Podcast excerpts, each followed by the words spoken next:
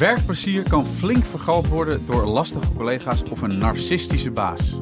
Wat voor impact heeft het op de werkvloer en hoe hou je stand? Daar gaan we het over hebben in Work in Progress, de podcast van Intermediair.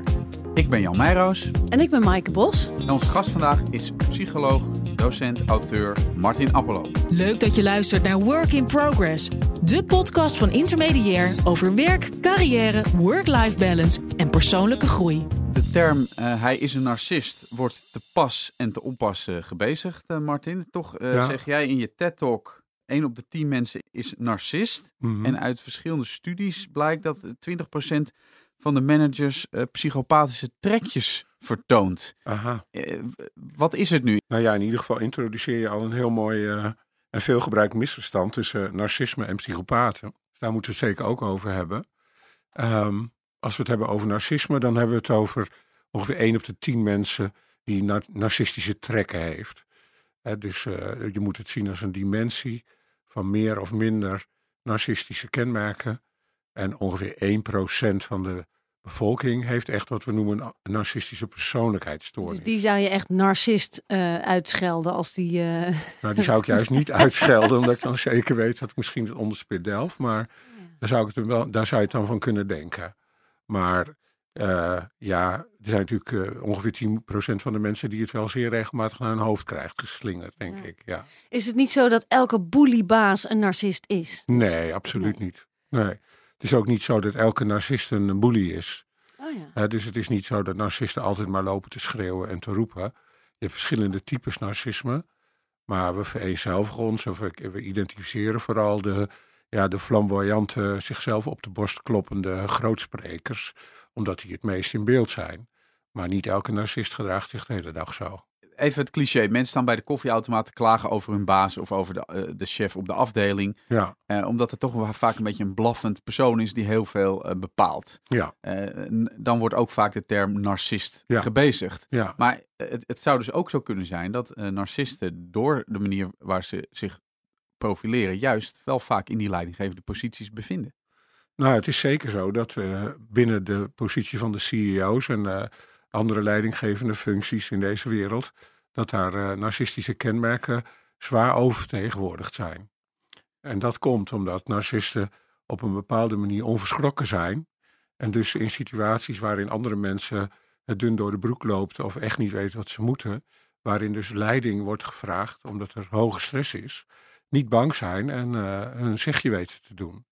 Dus op zich gaat narcisme uh, samen met het vermogen om stressvolle crisissituaties heel goed te handelen. En, en daardoor zie je het ook relatief veel uh, onder CEO's. Wat mensen in de volksmond onder narcisme verstaan, is van geen empathie hebben voor de ander en niet bezig zijn met al die subbelangen. Hè? Dus ik kan me ja. voorstellen dat als je ergens even goed moet snijden in de organisatie, dat je dan met narcistische trekjes een end komt. Ja, nou, het is, het is overigens helemaal niet zo. En dat is weer dat misverstand met psychopaten. Dat narcisten geen empathie hebben voor anderen. Narcisten hebben normaal of zelfs meer empathie voor anderen dan gewone mensen. Alleen ze overschreeuwen het. Ze durven het niet te laten zien, omdat ze bang zijn in wezen dat ze worden afgewezen. Psychopaten hebben geen empathie voor anderen en gaan met de vooropgezette bedoeling om een ander te misbruiken en interactie. Dat doet een narcist niet.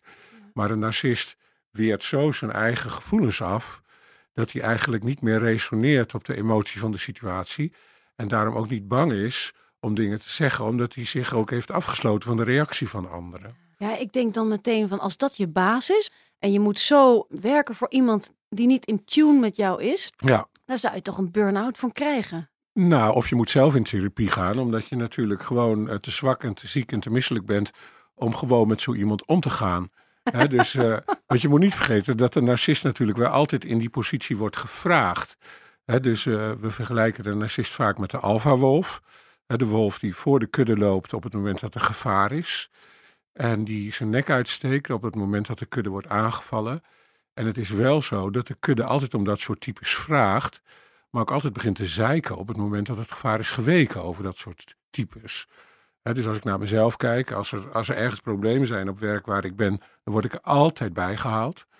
Maar op het moment dat er geen problemen meer zijn, dan vinden ze het vervelend als ik me ermee bemoei. maar stel, laat ik eens even een voorbeeld bedenken. Iemand die ik sprak, die zei ja, ik uh, die werkt bij een overheidsinstelling en die zei van ja, ik, uh, wij doen het werk en onze baas die kan heel goed uh, het werk verkopen en goed de grote lijnen schetsen. Ja, ja. Maar als hij dan zeg maar wil zorgen dat er onder hem ook nog wat, wat slim gewerkt wordt, hij, hij deelt niks met het, deelt niks met de mensen naar beneden. En hij gaat een beetje zijn eigen gang. En die mensen die zitten de hele tijd van ja, ik kan wel het werk doen, maar waar is hij eigenlijk mee bezig? En hij houdt geen rekening met mij. Dus die zitten op te boksen tegen zo'n onbereikbaar iemand. Hè? En die voelen zich ook niet zelf gezien. Dus in die zin komen ook niet hun kwaliteiten helemaal naar boven. dat blijkt ook uit onderzoek, hè, dat uh, CEO's met narcisme, die doen het goed tijdens crisis, maar daarna zijn ze eigenlijk heel slecht voor je bedrijf. Dus ook de financiële resultaten van een bedrijf uh, gaan naar beneden als, uh, als de baas meer narcisme heeft. Want wat doen ze nou slecht? Wat, noem eens een voorbeeld concreet. Hoe ziet dat eruit? Ze communiceren niet oh, met ja. hun personeel. Het personeel krijgt het gevoel, er wordt over mij, maar niet met mij gepraat. Ik kan het werk doen, maar ik krijg er niets voor terug. Al de credits gaan naar hem. Ja. dus de, of haar. Of haar. de dankbaarheid die uh, wij eigenlijk verdienen, die komt altijd bij hem of haar terecht. Maar het is ook zo dat uh, narcistische CEO's tijdens sollicitatiegesprekken verkeerde keuzes maken. Dus die uh, kiezen daar de mensen uit die ze makkelijk kunnen hebben. Omdat de, de alfa-wolf in de narcist, die ruikt als het ware het conflict en die zoekt alleen maar personeel uit waar die het kan, van kan winnen. Plooibaar ook. Plooibaar. Ja. dus die mensen die uh, dan later, als de crisis voorbij is, gaan klagen, dat typeert ook dat die mensen vaak niet assertief zijn om tegen die alfa-wolvenleider te zeggen: hé hey joh, toen in de crisis uh, hebben we het prima samen gerooid, maar nu wil ik graag dat je je anders gaat gedragen. En daar komen we trouwens bij een heel interessant punt. En daarom moeten we het echt ook over de wederkerigheid van beide kanten hebben. Mhm. Ja, precies. Het is natuurlijk een wisselwerking. Precies. Je kunt ook als werknemer zeggen van... hé, hey, uh, ik ga even apart met jou in een hokje zitten. Precies. En ik ga je even aanspreken op jouw gedrag. En een narcist is daar wel gevoelig voor en een psychopaat niet dus als jij een narcistische baas hebt en die spreek jij heel luid en duidelijk aan op wat jij moeilijk vindt uh, en wat je graag anders zou zien, dan zie je de kans dat zo'n baas daarna rekening met jou houdt enorm toenemen. Oh, echt? Terwijl dat bij een psychopaat niet gebeurt. Die, die oh. ontslaat je daarna. Ja, en, ja, maar en dat, is, dat maakt het natuurlijk ingewikkeld. Want hoe weet je nou als werknemer of je met de psychopaat of met de narcist te nou, maken gewoon deze vraag stellen en dan kijken of je de volgende dag terug mag komen. Ja. Het ergste is natuurlijk een combinatie van de twee wellicht. Nou ja, ik zeg vaak ook tegen, tegen mensen die ik in supervisie heb, die dan met psychiatrische problematiek patiënten begeleiden. En dan zeggen ze, ja, is het, nou een, is het nou een narcist of een psychopaat? En dan zeg ik, eigenlijk moet je dan vragen in het contact, goh, ik merk in het contact dat ik eigenlijk best wel bang voor u ben. Of dat ik geïmponeerd door u raak. Een narcist zal dan zeggen, oh, maar dat is helemaal niet de bedoeling. Omdat hij weet door die opmerking, oké, ik hoef niet bang voor diegene te zijn. En een psychopaat zegt, oké, dat is ook de bedoeling. En geef me dan ook maar je portemonnee. dus die differentiaaldiagnostiek kun je heel makkelijk met dit soort vragen doen. Alleen doe je dat bij je baas, dan ben je daarna bij die psychopaat waarschijnlijk wel je functie kwijt. Ja. Hoe, hoe, hoe, zou dat, hoe is dat praktisch? Ja, ik, ik ken dat, ik, ik ken zelf niet persoonlijk echt zo'n heftig uh, voorbeeld. Uh, ik heb wel eens met, uh, met mensen gewerkt die, die inderdaad de ene dag heel aardig waren en, en alles goed vonden. En de volgende dag was opeens mopper de mopper de mopper. Is dat, hoort dat ja, ook maar bij? dat kan ook een premenstrueel syndroom zijn. nou, dan moeten we het hebben over zijn narcisten net zo vaak vrouwen als ja, mannen. Precies. Nou, dat, dat is niet zo. Dus uh, ongeveer drie kwart man en één kwart vrouw. Oh. Maar daar moet ik altijd bij zeggen, bij de borderline persoonlijkheidsstoornis is het andersom. Ja, dus maar die zitten niet op leidinggevende functies, of nee, wel? Nee, niet, maar wel vaak vlak daaronder. Oh. kun je bijvoorbeeld ook als, als je hem nou, gewoon merkt als, als afdeling of als, als meerdere collega's bepaalde signalen opvangen over hun afdelingshoofd of een chef of een baas of een directeur. Is dat dan samen de handen ineens slaan? Moet je dan naar een vertrouwenspersoon binnen dat bedrijf als die er al is? Nou, wat je moet doen is je moet je realiseren dat narcisme in wezen het, het overschreeuwen is van onzekerheid. dus narcisten zijn in de kern van de zaak uh, opgevoed in een situatie waarin ze, wat ik dan noemde, oersoep niet op, goed opgediend kregen. Ofwel te weinig ofwel te veel oersoep kregen. wat, wat, wat bedoel je daar precies mee? Nou, oersoep, daar, daar bedoel ik mee alles wat ouders of verzorgers aan kinderen zouden moeten geven. Om die kinderen het gevoel te geven, uh, er wordt van mij gehouden. ik ben de moeite waard en de omgeving stemt zich op een goede manier op mij af. Dus die onvoorwaardelijke erkenning eigenlijk als baby, als kind. Ja. ja. En die gaat bij, bij narcisme wel bij veel meer stoornissen, maar bij narcisme gaat dat mis. En dat wantrouwen, wat daar het gevolg van is. Het wantrouwen waarbij je denkt: oké, de ander stemt zich niet goed op mij af. Ehm, dus ben ik kennelijk ook niet de moeite waard. Dat is het basiswantrouwen bij narcisme. Dat wantrouwen dat kun je af, afweren door angstig te worden, dus in een hoekje te kruipen. Maar je kunt het ook narcistisch afweren door te zeggen: oké, als de ander het niet goed doet, dan heb ik hem ook niet meer nodig, dan doe ik het wel alleen. Dus iedere keer wanneer je dan in een omgeving wordt geplaatst in het hier en nu, waarin anderen weer jou, hun wantrouwen naar jou tonen, kan dat vroege gevoel geactiveerd raken. En dan kunnen narcisten heel boos worden. En dat gaat eigenlijk, zoals de mensen in het hier nu dan zeggen, daar gaat het nergens over. Ik, waarom word jij zo verschrikkelijk boos? Waarom ga je zo tekeer? Maar dat komt omdat er in hun psychologie een oud thema, zeggen wij dan, wordt gereactiveerd. Dus daarom zou het wel heel goed zijn dat mensen die narcisme een beetje snappen en die een narcist op zijn gedrag willen aanspreken, dat die er rekening mee houden dat wanneer ze onveiligheid communiceren, dat ze alleen maar de aanval activeren. Dus het zou, om een lang verhaal kort te maken, heel goed zijn om niet met een hele grote groep bovenop die baas te gaan zitten, maar eerder met een klein groepje en zeggen van joh, weet je, en dan altijd te beginnen met iets positiefs, waardoor die baas in feite uh, zich veilig blijft voelen. dus mijn advies is altijd, zou zeggen, joh, weet je, toen jij hier binnenkwam tijdens die crisis, hebben we je echt zoveel aan je gehad. En dat is zo goed gegaan. En uh, eigenlijk mis ik die sfeer van toen heel erg. Je kunt dus beter met een klein groepje, of wat je eerder zei van alleen zeggen, goh, ik ben eigenlijk geïntimideerd door u. Daarmee geef je eigenlijk ook veiligheid Nou, niet eens zozeer, ik ben geïntimideerd door u, want daarmee zeg je weer dat u het doet. Oh, maar ik voel me geïntimideerd. Oh, ja. En zodat de narcist kan zeggen, ja, maar dat is niet mijn bedoeling. Hij doet het wel hoor, maar je moet niet zeggen, u doet dat. want, je moet wel heel erg op eieren lopen dan. Nou ja, kijk, als je wil profiteren van de voordelen van een narcist, want die zijn enorm dan moet je wel ook een beetje rekening houden met het feit dat je de nadelen uh, wat omslachtig soms moet inderdaad uh, hanteren. over die voordelen gaan we het straks hebben. Eerst nog, hoe, hoe herken je nog meer een, een narcist? Want voordat uh, nu iedereen die dit hoort denkt, oh mijn baas of bazin is ook een narcist en dat iedereen nu stickers opgeplakt krijgt. Maar wat zijn nou echt kenmerken? je noemde er al een paar, kun je nog een paar noemen? Nou ja, de, de belangrijkste kenmerk is dus het gebrek aan wederkerigheid. Dus dat, je, dat het in het verhaal eigenlijk altijd over de persoon zelf gaat. Hij trekt eigenlijk alles naar zichzelf toe. Hij zegt hoe was je weekend en voordat je je zin bent begonnen vertelt hij over hoe fantastisch zijn weekend was en, en hoopt hij eigenlijk alleen maar op applaus. Uh, hij, hij, benadrukt uh, eigen prestaties en uh, hij geeft je het gevoel van goh, er is heel weinig ruimte voor mij. dus psychologisch gezien gaan we ervan uit dat een relatie alleen maar goed kan zijn als er vrije ruimte is. Vrije ruimte betekent dat je ruimte laat voor de ander om anders te zijn dan je misschien zou willen dat hij is. Nou, dat doet een narcist absoluut niet. Die vult de vrije ruimte met zichzelf en die zegt van applaudisseer daar eens voor. Als je dat niet doet, kun je vertrekken. Dus je hebt continu een gevoel van, ja, en ik dan? Ehm, waarom gaat het alleen maar over jou?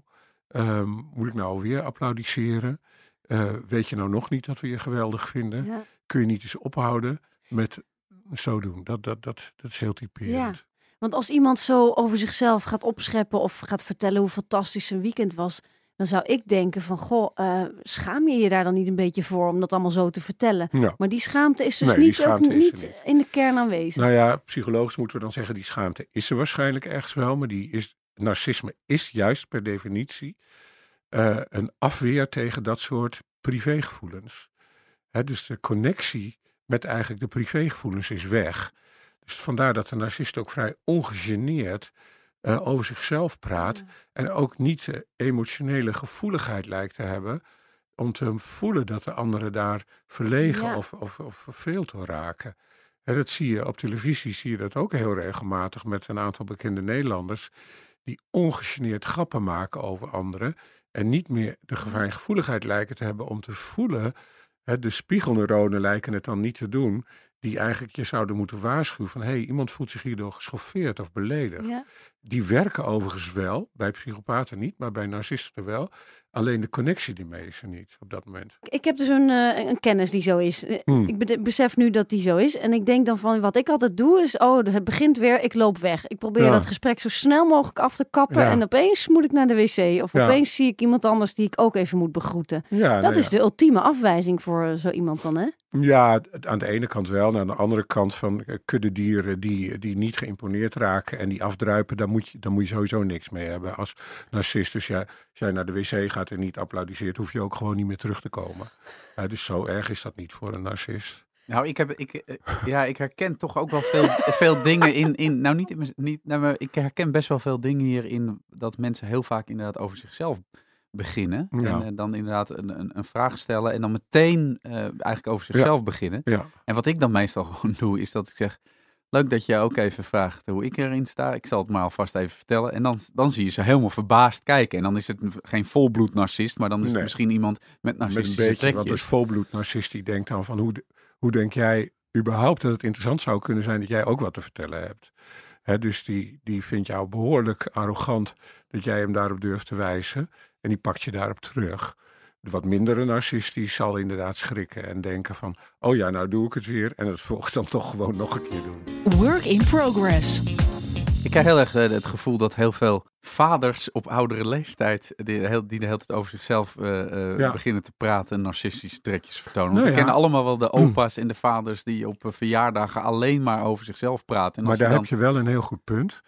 ook his, cultuurhistorisch heb je daar een heel mooi punt omdat narcisme uh, um, op een bepaalde manier in onze cultuur heel erg is aangewakkerd uh, door de Tweede Wereldoorlog.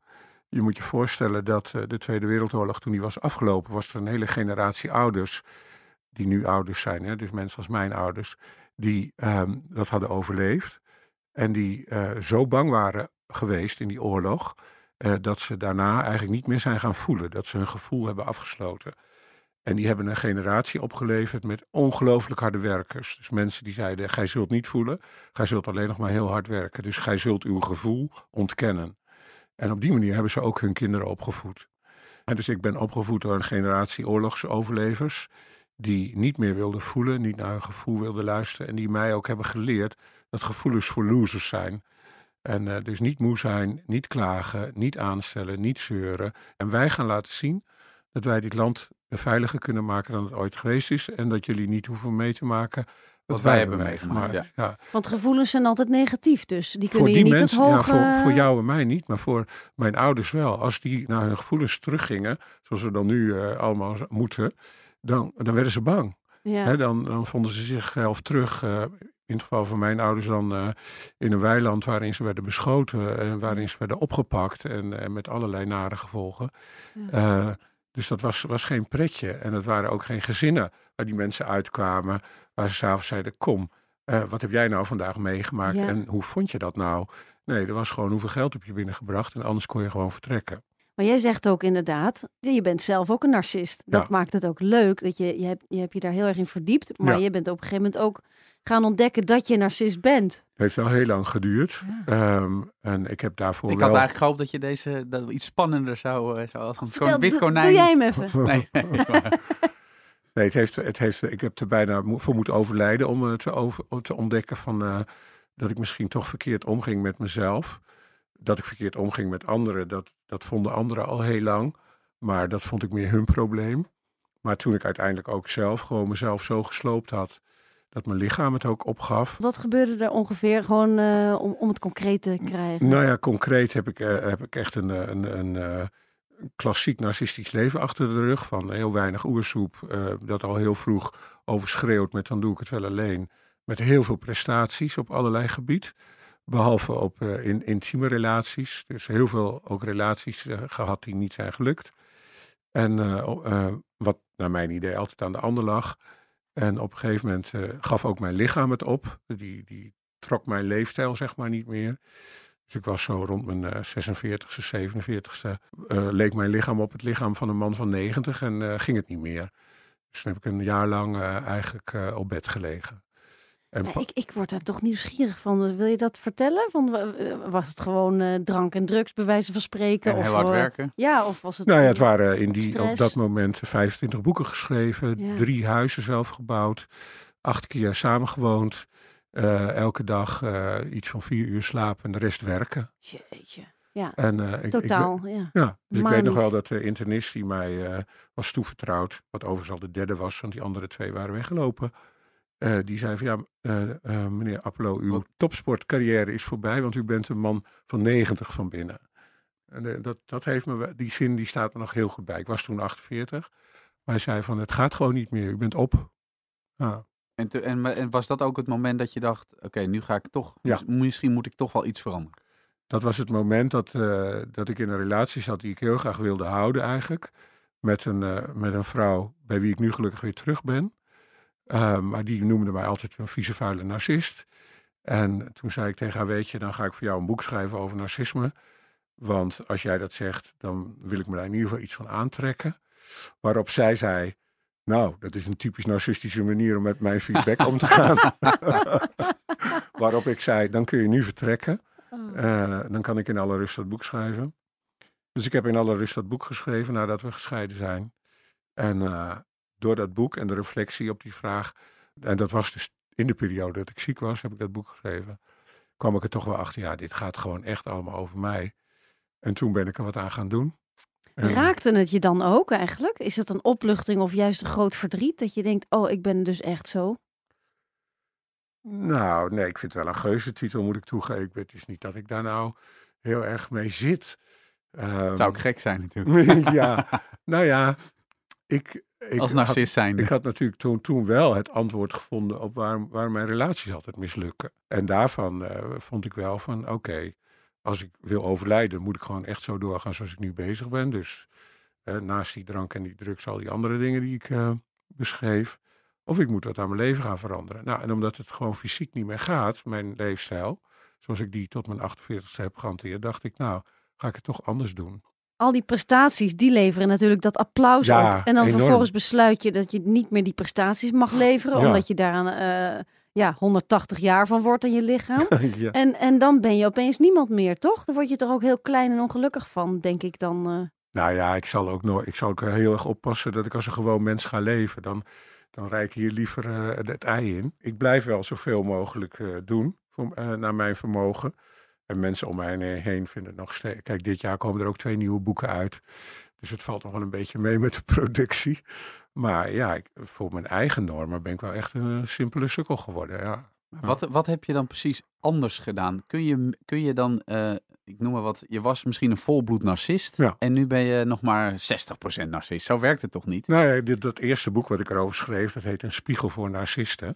Dat wilde ik eerst noemen, ik ben een narcist en ik ga er geweldig mee om. maar dat nou, was misschien toch een beetje te autobiografisch. Maar uh, nou, ik vind wel dat ik het uh, narcisme zeg maar door heb gekregen en ben gaan kiezen tussen mijn gelijk en mijn relaties. Dat is eigenlijk het motto geworden. En wil ik nou steeds maar weer presteren en gelijk hebben? Of wil ik toch in eerste instantie een goede vader zijn voor mijn kinderen en een goede partner zijn voor de vrouw die wel echt van mij houdt en waar ik ook echt van hou? Nou, dat is gewoon een keuze die ik heb gemaakt. En dat vraagt om een andere insteek. Hey, en ehm, heb je ook wel eens dat mensen die jij, uh, waarmee je werkt, of, of uh, als therapeut, dat mensen zeggen, ja, hoor eens, een, nar een narcist als therapeut, ja. gaat natuurlijk niet werken. Nou ja, dus of juist wel in dit geval. Dan zeg ik van ja, maar ik ben zoveel meer narcist dan jij, dus je kan een heleboel van mij leren. dus en van de positieve dingen. En bovendien kan ik het hanteren en jij niet, dus dat kun je ook van mij leren. Dus uh, nee, ik merk juist door dat boek Een Spiegel voor Narcisten, dat, dat is juist omdat ik liefdevol over narcisme schrijf. Het is niet veroordelend, niet van ga bij hem weg en uh, het keer je tegen hem, maar begrijp de psychodynamiek en, en weet hoe je het moet hanteren. Er zijn echt heel veel mensen met narcistische kenmerken die zeggen, joh, door het lezen van dat boek, uh, je bent de eerste die er liefdevol over schrijft, wil ik eens met je komen praten. Want mensen snappen zich daardoor. ja, voelen zich, herkennen zich daarin. Maar wat ook wel belangrijk is, wat je zei, is dat kijk, bij narcisme krijg ik altijd een soort koud gevoel. Maar hmm. je zegt dat is helemaal niet nodig, hmm. want narcisten kunnen heel empathisch zijn als ze maar niet bedreigd worden. Eigenlijk. Ja, maar dus als jij een koud gevoel krijgt als vrouw bij een man waarvan jij denkt dat hij narcistisch is, is het waarschijnlijk een psychopaat. Oh. want vrouwen reageren juist zorgzaam of uh, opgewonden op narcisten. Omdat ze al verwoven zijn en dus in principe sterk zaad hebben. Dus Oké, ja. deze zag ik even oh, niet dat vind ik op de werkvloer ook weer een nieuwe dynamiek. Ja, maar dat is, ja, wij Die denken... baas met zijn secretaresse. Ja, precies. Wij denken wel dat we, dat we in de neocorticale uh, ultieme cognitieve werkelijkheid leven. Maar dat is niet zo. We leven voor 80% in het oerwoud.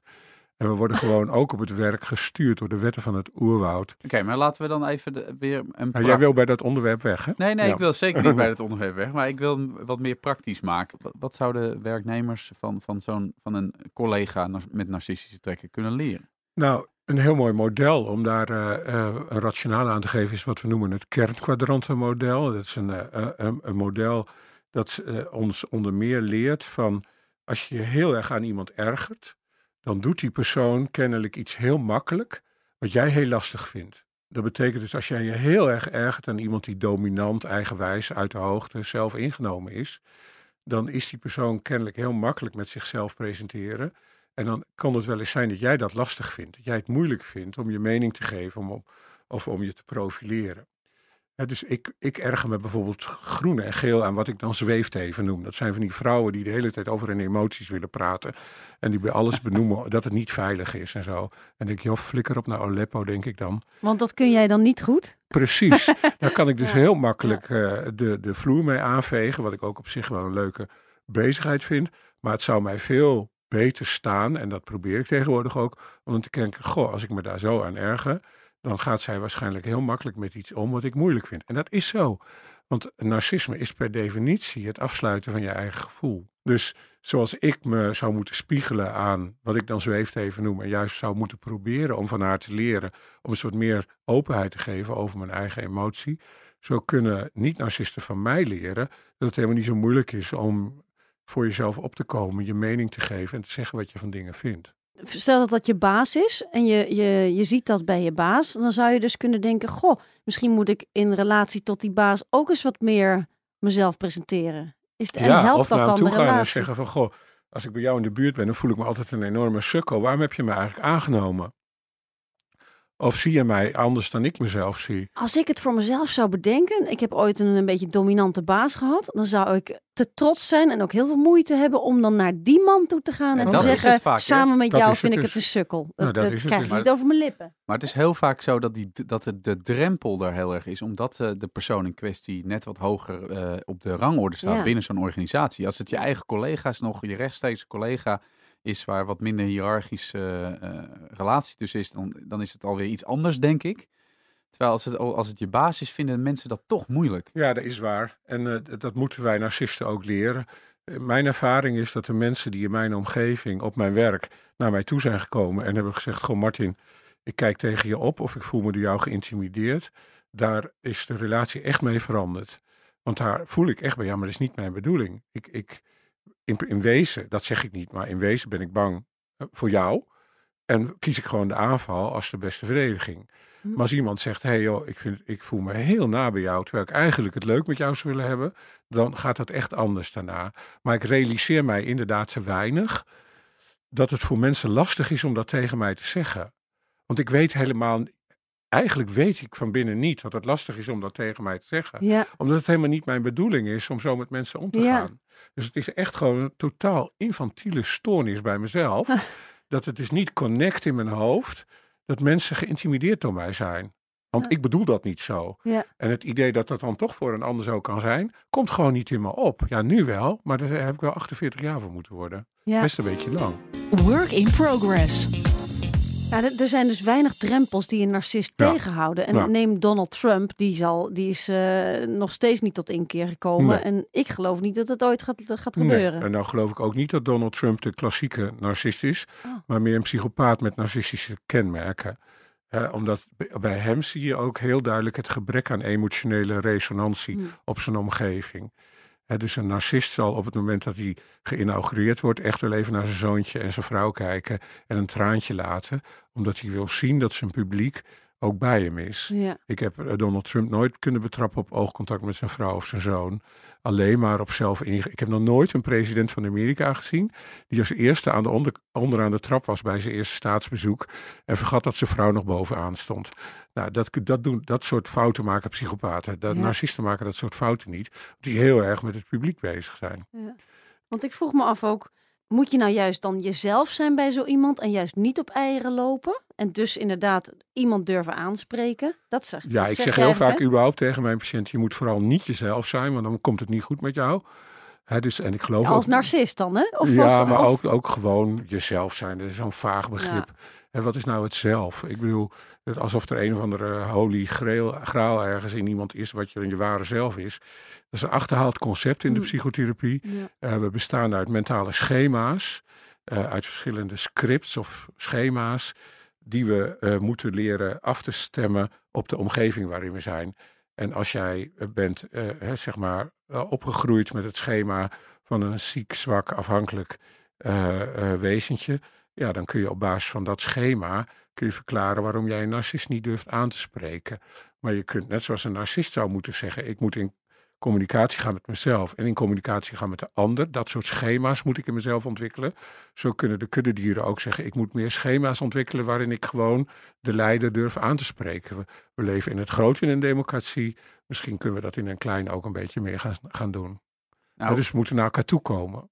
Nou, kom jij, eh, eh, la- je, je, je had het eerder al over je productiviteit. Ja. Eh, je komt een nieuw boek uit, heb je het over de gepolijste alfa-wolven. Ja. Dat lijkt me een beetje een contradictio in terminis. Ja, nou, dat is wel leuk dat je daarover begint, want ik, eh, eh, na mijn laatste boek over narcisme, dat wat heet Wij, Zij, over maatschappelijk narcisme, werd ik benaderd door eh, Arvid Buit. Arvid Buit is een, eh, zo'n topcoach in eh, Nederland, iemand die alle CEO, executive coaches eh, cursussen heeft gevolgd en, en alle hoge mensen mag coachen. En die zei, Martin, van, eh, nou, door jouw boeken heb ik mijn eigen narcisme onder controle gekregen. En kunnen wij eens praten? En zijn een aant- aantal keren zijn we in gesprek gegaan. En toen hebben we samen een nieuw model eigenlijk ontwikkeld. Omdat we het al heel snel over eens werden dat in het huidige leiderschapsland in Nederland wordt echt wel heel veel aan mindfulness en verbinding en empathie en compassie gedaan. En lijkt de alfa-wolf, hè, degene die zegt zo is het en nou niet zeuren, kop vooruit, die lijkt helemaal uit het landschap te verdwijnen. Dus toen kwamen Bedreigde diersoort. eh. een bedreigde diersoort, inderdaad. En we lijken allemaal verstikt te worden door mindfulness. En we mogen straks nergens meer over oordelen, want dan is het niet meer mindful. Dus wij zeiden, weet je wat, we moeten een boek schrijven samen. Waarin we dat narcisme van onszelf, wat we bij onszelf herkennen en ook bij heel veel leiders herkennen. Waarin we dat eh, rehabiliteren, in ere herstellen. Dus niet eh, afdoen en zeggen, het moet allemaal compassie en empathie worden. Maar de alfawolf hoort zich te gaan polijsten, hoort zich als een echte alfawolf te gaan gedragen. En realiseer je daarbij dat in, in het oerwoud, als de kudde zich verplaatst, dat de alfawolf dan achteraan loopt. Hè, dus niet voorop, maar achteraan, omdat de echte alfawolf oplet of de zwakkeren uit de kudde vallen en ze dan op sleeptouw neemt. Dus dat noemen wij dan ge, gepolijst narcisme. En eh, ons boek, Red de Alpha-wolf, gaat dus over die alpha-wolf mag niet uit het leiderschapsland verdwijnen. Maar als die blijft, moet hij zijn narcisme wel polijsten, want anders gaat het niet lukken. Ik zie opeens heel erg voor me hoe dat een bestseller onder CEO's wordt. Ja, En het goede is dat ze dan allemaal zich met dat verhaal willen identificeren. En ondertussen hun narcisme erkennen en het een beetje Nou gaan ja, polijsten. want het is ook helemaal niet erg om, om je narcisme te erkennen. Als iemand bij mij komt en die zegt, ja, ik zou wel willen weten of ik narcisme heb. zeg ik, nee, wacht even, we gaan kijken of je kunt worden ingewijd in het gilde der narcisten. nee, want het Dat is is heel vervelend om een gewoon saai mens te zijn, lijkt me. Er zijn ook mensen heel gelukkig bij, hè, natuurlijk. Ja, alsof dat zo leuk is, gelukkig zijn. Weet je dat als muizen gelukkig zijn, dan gaan ze dood. Omdat ze dan vergeten te drinken en te eten. Dus je moet ook lijden. Klinkt ook wel als een hele goede opmaat voor een mop. Er komen twee narcisten elkaar tegen in de kroeg en die besluiten samen een boek te schrijven. ja, nou ja. We hebben ook heel veel plezier samen, kan ik je eerlijk eh, zeggen. En te- het schrijven van het boek is eh, nu zo'n beetje klaar. Want het komt in het najaar uit. Maar het heeft ons heel veel plezier gegeven. Maar ook het model wat we samen hebben ontwikkeld. En wat we nu in de praktijk toepassen. Waar we mee aan het experimenteren zijn bij allerlei CEO's. dat geeft echt een enorm veel lol. Ja. Ik zie ook wel een probleem, want ik hoor een beetje dat jongens oude krentenbrood gevoel van de narcisten die hebben het fijn met andere narcisten. Hm. Stel je voor, die bazen zijn allemaal narcist, die nemen dus ook allemaal narcisten aan. Ja. En, en, uh, en, uiteindelijk krijg je daar dus een soort van uh, niet gedragen organisatie, lijkt mij. Nee, je, je kunt je wat dat betreft echt geruststellen met wetenschappelijk onderzoek. Dat narcisten die hun narcisme niet polijsten, die niet in de wederkerigheid gaan, die in ons model niet ook bestuurder weten te worden. dus de alfawolf en de bestuurder heb je nodig als goede leider. Die worden eruit geflikkerd. Die gaan het echt niet redden. Uh, en dat is ook waarom Arvid en ik eh, dit soort werk doen, omdat we het in organisaties niet volhouden.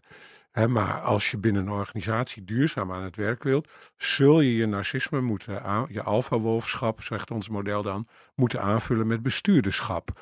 En een bestuurder is iemand die zich juist wel afstemt op de ander, die wel het verhaal van de ander meeneemt, maar die dat vaak weer niet weet te combineren met iemand die zegt, en zo gaan we het doen. Omdat hij weer bang is dat de kudde dan zich tegen hem keert. Dus een echte leider weet script, zeggen wij dan, van de alfa-wolf, de bestuurder, de manager en de inspirator om met elkaar te combineren. Ik denk toch steeds aan een man, hè? En, en die alfa-wolf is ook een man. Hoe zit het nou met vrouwen dan? Die hebben toch ook narcisme? Ja, als ik het over narcisme heb, dan praat ik inderdaad vaak over mannen. Omdat gewoon 75% van de narcisten man is. Maar uh, narcistische eigenschappen kun je ook heel goed bij vrouwen tegenkomen. In mijn boek Spiegel voor Narcisten beschrijf ik vijf uh, prototypische figuren.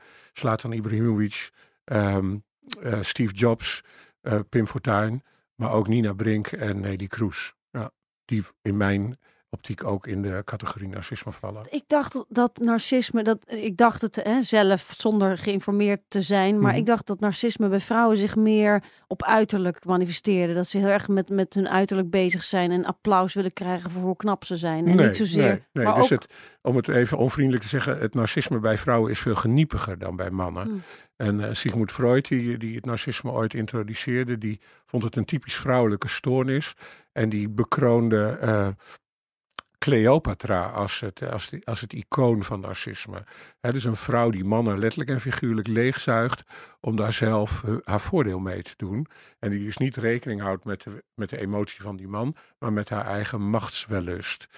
Uh, en uh, nou ja, vandaar dat uh, Cleopatra voor hem het icoon was. Maar ook ja, de, de, de, de, de, de, koningin uit het sprookje natuurlijk. Hè, van spiegeltje, spiegeltje aan de wand is natuurlijk ook een prachtig voorbeeld. En zo zijn. Maar je ziet dus dat vrouwelijke narcisten, die, die doen het wat geniepiger. Dus via het spel, via het machtsspel.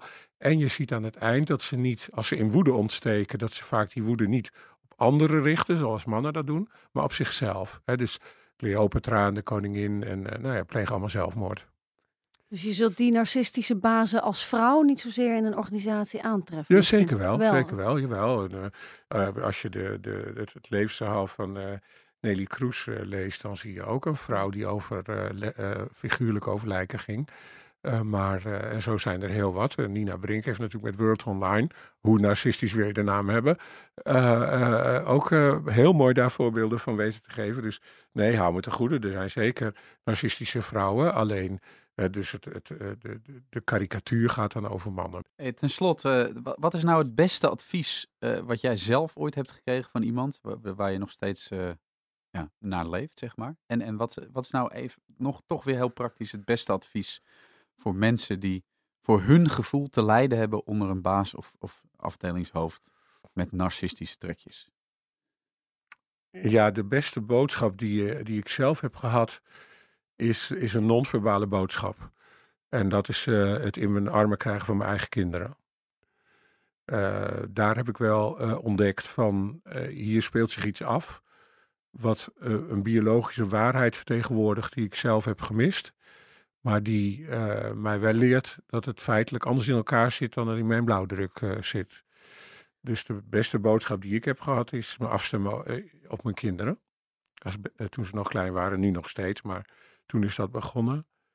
En meer naar de praktijk van alle dag is denk ik toch dat de allerbeste tip die je mensen kunt geven om met anderen, maar zeker ook om met narcisten om te gaan, is van durf in een ik-boodschap te vertalen wat de ander met jou doet. En wat het met jou doet. En vraag de ander of die bereid is om daar rekening mee te houden. Eh, de meeste narcisten zullen dan zeggen: Ja, ik ben bereid om daar rekening mee te houden. Dus schuif het niet altijd naar de narcist. Want het lijkt inderdaad altijd aan hem te liggen. En het is ook makkelijk om het bij hem te leggen. Maar blijf, dat is dan zoals ik die tip zou willen verwoorden, binnen je span of control. dus uh, doe alleen uitspraken over dingen waar jij invloed op hebt. En als je dat doet over je eigen emotie, dan zul je zien dat de meeste narcisten bereid zijn om daar rekening mee te houden. Nou, uh, Martin, dankjewel voor dit uh, mooie verhaal. Oké. dit was dan ook meteen het einde van Work in Progress. Iedereen bedankt voor het luisteren. Binnenkort hebben we weer een nieuwe podcast. En heb je nu zelf een verhaal waar je in herkent of een verhaal van collega's, laat het ons dan ook weten via de social kanalen zoals Twitter, Facebook en Instagram. Tot de volgende keer. Wil je meer weten over dit onderwerp? Check dan regelmatig intermediair.nl voor tips over werkplezier, carrière, work-life balance en persoonlijke groei. En abonneer je op onze nieuwsbrief.